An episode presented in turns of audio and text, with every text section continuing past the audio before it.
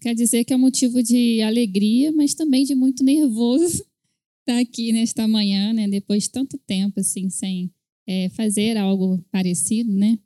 De trazer a palavra de Deus. Mas eu resolvi aceitar esse convite porque era algo que eu já fazia na, na denominação antiga que eu frequentava, né? A gente costumava dar algumas devocionais é, antes do culto. E também porque é algo que me leva a estudar mais a palavra de Deus, né? refletir mais sobre os textos, coisa que eu confesso que ultimamente eu não estava fazendo. Sem contar que também me faz chegar a, no tempo certo da igreja, né? chegar cedo. Então, irmãos, é, sem mais delongas, eu os convido a abrir em Lucas 15. Lucas capítulo 15, a gente vai ler a partir do versículo 8. Eu lembro que quando o John estava arrumando para trazer a palavra, ele estava vendo os esboços, né? Quando ele veio fazer o pré-culto, eu lembro dele mandar uma mensagem falando assim: Nossa, Lívia, tá muito ruim. E aí eu lembro que eu respondi para ele algo assim: Ah, então tá bom, porque se de alguma forma fluir, o mérito fica todo com Deus. Né? Então é mais ou menos nessa vibe que eu vim hoje. E o bom da gente ler a Bíblia, né? Que se a mensagem for ruim, pelo menos nós lemos a Bíblia, e isso é o que importa. Então vamos lá, Lucas 15, versículo 8, diz o seguinte: Ou qual a mulher que, tendo dez dracmas, se perder uma dracma, não acende a candeia, varre a casa e busca com diligência até achar. E achando-a, convoca as amigas e vizinhas, dizendo: Alegrai-vos comigo, porque já achei a dracma perdida. Assim vos digo que há alegria diante dos anjos de Deus por um pecador que se arrepende. É, antes de adentrar o texto, eu vou contar uma breve história que aconteceu comigo mês passado. É, no início de novembro, a gente foi para um casamento em Penedo dos primos do John. E como eu sabia que ia ser um festão, ia ter shows e tudo mais, eu, arroz de festa que sou, inimiga do fim, quis aproveitar a festa ao máximo. Então eu bolei um plano.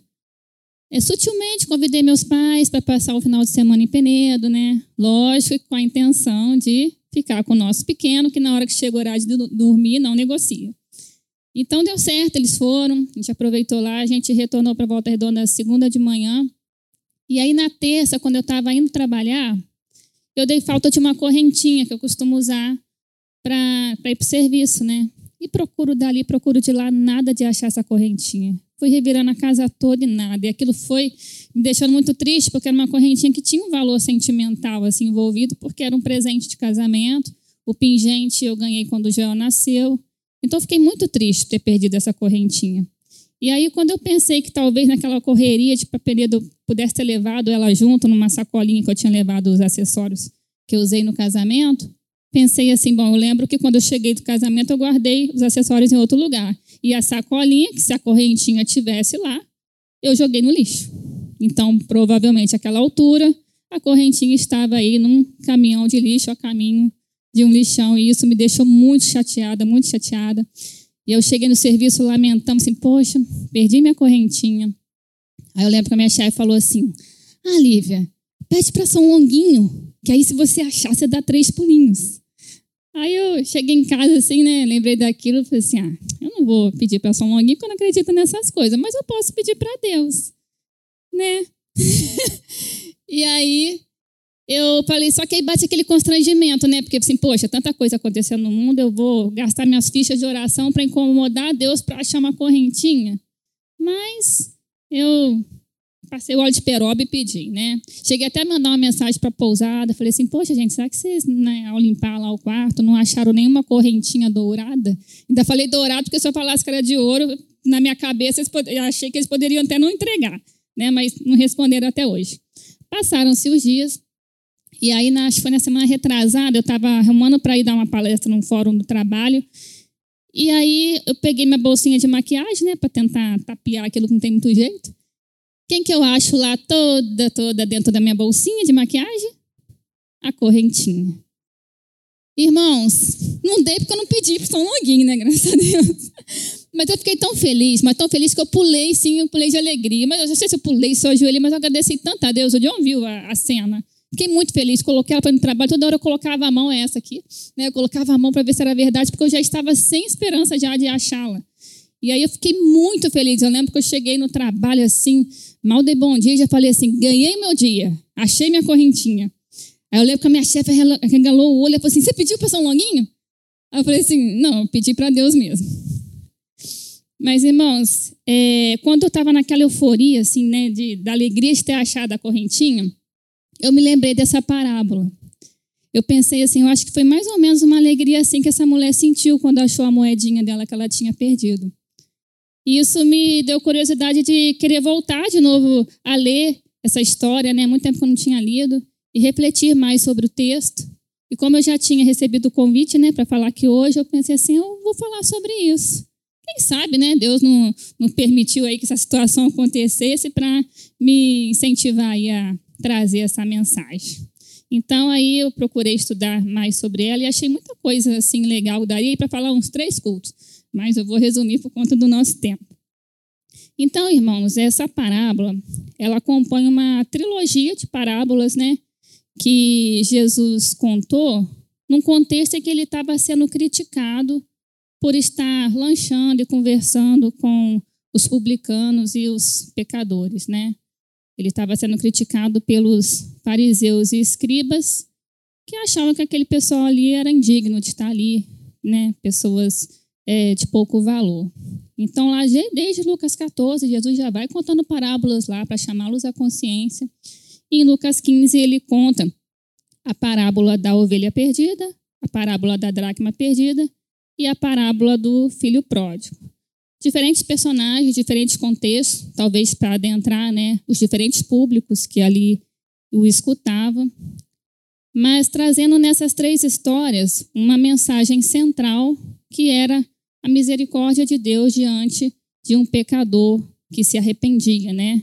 A manifestação pública da alegria de Deus ao resgatar aquele que estava perdido, pessoas indignas que para aqueles fariseus e escribas né, nem era de grande valor, mas para Deus era um grande tesouro, até mais do que aqueles que se achavam acima de qualquer necessidade de arrependimento e redenção. E analisando mais de perto essa parábola em específico, é possível a gente encontrar reflexões importantes assim de aplicação para as nossas vidas que, embora pareçam periféricas à mensagem central, ela também converge para a mensagem central. Por exemplo, diferente das, da primeira e da terceira parábola, em que a ovelhinha lá foi é, perdida fora do aprisco, né? o filho pródigo pegou seus, sua parte na herança e foi gastar dissolutamente longe da casa do pai. Essa parábola ela conta a história de uma moeda que se perdeu dentro de casa. E aí, é uma coisa que, naquele contexto, não era difícil de acontecer, considerando os modelos de casa populares daquela época, né? Que, era, segundo os estudos que eu vi, eram casas que não tinham janela. Às vezes tinham umas pequenas aberturas em cima para a entrada de ventilação, mas eram casas sombrias. Então era fácil perder alguma coisa ali, né? E o valor de uma dracma era, pelo que eu procurei saber também, é mais ou menos o valor de um dia de trabalho braçal. Tá? Como se a gente pegasse um salário mínimo, né, dividisse pelos dias trabalhados, era mais ou menos um valor assim. Talvez, né, considerado não um valor importante por muitas pessoas, mas para aquela mulher em específico era um valor valioso, tanto que ela se empenha em buscar essa, essa moeda, né? Alguns falam que poderia também ser valor de um dote, por isso que ela ficou tão desesperada em procurar, mas esses, essa hipótese não é muito sustentada. Mas o que a gente sabe era que era um, algo valioso que se perdeu na escuridão daquela casa. Isso me leva a refletir o seguinte: quantos tesouros hoje podem estar sendo perdidos na escuridão dos lares, das nossas casas? Mas que tipo de escuridão? Hoje, o mundo em que a gente vive, né, ele nos fornece uma enxurrada aí de distrações, entretenimentos, é, valores invertidos, né, falsas prioridades. E isso inunda a nossa casa, bagunça a nossa vida e preenche o nosso tempo precioso, né? Tempo que a gente um tempo de qualidade que a gente podia estar passando com nossos filhos, um tempo para ouvir com atenção um irmão e atendê-lo em suas necessidades. Coisas que vão se colocando à nossa frente, né, impedindo a gente de enxergar os nossos tesouros. Quantas famílias hoje passam mais tempo olhando para telas de celular, de televisão, do que para a cara dos próprios filhos? Né? Hoje, pais não sabem o que seus filhos estão fazendo, estão é, quais os sonhos dos seus filhos, quais seus medos, quais as dificuldades que eles podem estar enfrentando na escola, no trabalho. Filhos que não se abrem com os pais, porque escolheram como referência de vida pessoas que aqueles que publicam falsas vidas vividas nas mídias sociais. É. São tesouros valiosos que estão se perdendo em meio à escuridão. E aí, o que, que aquela mulher faz para dissipar aquela escuridão? Ela acende um candeeiro, uma lamparina, para poder clarear aquele ambiente ali. E isso me faz lembrar de um versículo que eu já trago decorado desde criança, na época que eu colecionava figurinha dos milinguidos. Eu lembro que tinha uma que falava assim, lá de Salmo 119, versículo 105. Lâmpada para os meus pés é a tua palavra, e luz para os meus caminhos. Tem escuridão, irmãos, que só vai se dissipar quando a luz de Cristo entrar naquele lugar. Porque é uma luz que leva consigo transformação. Você pode procurar o melhor coach, o melhor livro de, de autoajuda. Não, não tiro o mérito da importância disso, mas somente a luz de Cristo é capaz de iluminar o entendimento, fazendo descer para o coração e se expressar em ações de graça de uma vida salva e transformada. E a gente vê que aquela mulher também, ela varre a casa em busca da moeda perdida, né? E por onde a luz de Cristo passa, não tem como as coisas ficarem do jeito que estão. Né? Ela vai causando mudança de vida, limpando os corações, ajustando as prioridades. E isso pode ser incômodo a princípio, né? A gente mexer naquilo que está lá paradinho, entulhado, pode causar até dor, é incômodo. Tira a gente. É, mudar, arrumar a casa, tira a gente da zona de conforto, né? Mas isso é necessário para que a gente encontre os nossos tesouros perdidos. E a gente vê que a mulher, ela faz isso diligentemente. Não é de qualquer jeito, não é negligentemente, como eu fiquei procurando minha correntinha. É com cuidado, é com atenção, é com determinação. Quando a luz transformadora de Cristo, ela entra na nossa vida, no nosso lar, isso gera arrependimento, isso gera mudança de rota, conversão. E aí, irmãos, a gente vai perceber que não só encontramos os nossos tesouros, como também nós éramos aquela moeda que estava perdida e que foi encontrada por Cristo.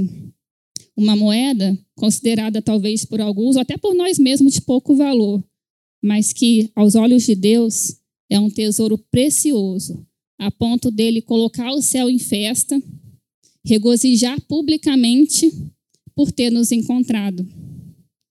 E essa alegria de Deus é uma alegria que nos dá força, né? Parafraseando aí o que é dito lá em Neemias, a alegria do Senhor é a nossa força. É uma alegria que nos dá motivação para a gente continuar, mesmo em meio às dificuldades da vida, porque agora nós não estamos mais sob o domínio das trevas, mas agora nós vivemos sobre, sob a luz de Cristo. E que a nossa vida, nossa forma de viver, de se relacionar, nossas prioridades possam refletir essa realidade. Tá bom? Essa mensagem que eu trouxe para os irmãos, né? Acho que eu fiquei por dentro do tempo. E eu os convido, né? Agora, nesse momento de, de oração, reflexão, né? A a pensar sobre isso diante de Deus, né?